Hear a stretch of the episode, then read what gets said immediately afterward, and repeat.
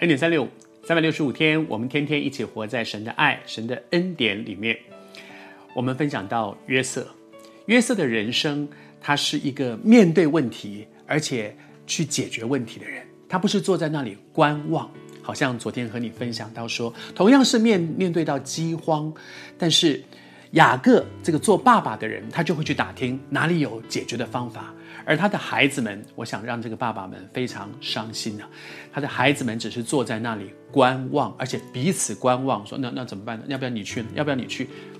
求主施恩，态度决定我们的高度，态度决定上帝可以用我多少。求主施恩待我，让我有一个积极的态度去面对问题、解决问题，而不是坐在那里说：“我有什么办法呢？”你也正在面对一些生命当中的困境吗？祝福你。最好的解决问题的方法，就是把问题带到神的面前来。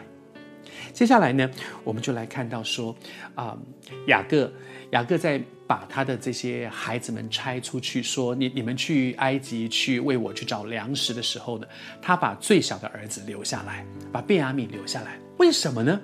他说，他说，但约瑟的兄弟便雅米这个最小的儿子，雅各没有打发他和哥哥们同去。为什么？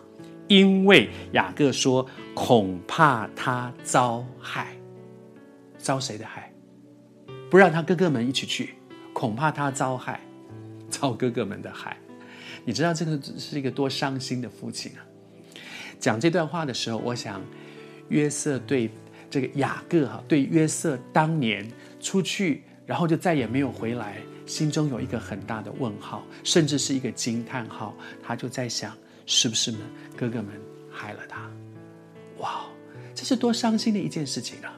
一个做爸爸的人不敢把弟弟交给哥哥们带出去，恐怕这个弟弟又遭害了。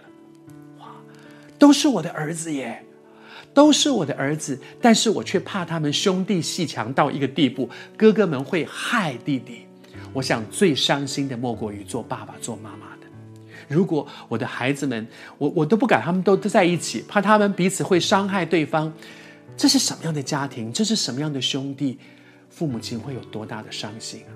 但是相对的，我相信雅各在伤心的同时，心中也在想：没有办法，因为我就是这样的。当年他不就是这样跟他的哥哥两个人斗法，一路斗过来的吗？我是一个什么样的人？我给我的孩子们什么样的榜样？我给我孩子们一个什么样的环境？甚至我给孩子们一个什么样的属灵遗传呢？我也求神帮助我们。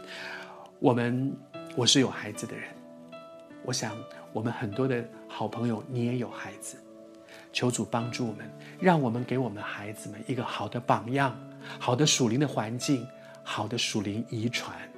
不要让我的孩子们在我身上看到的是坏的榜样，以至于有一天他有一些不好的行为的时候，我也无话可说，因为我就是这样的人。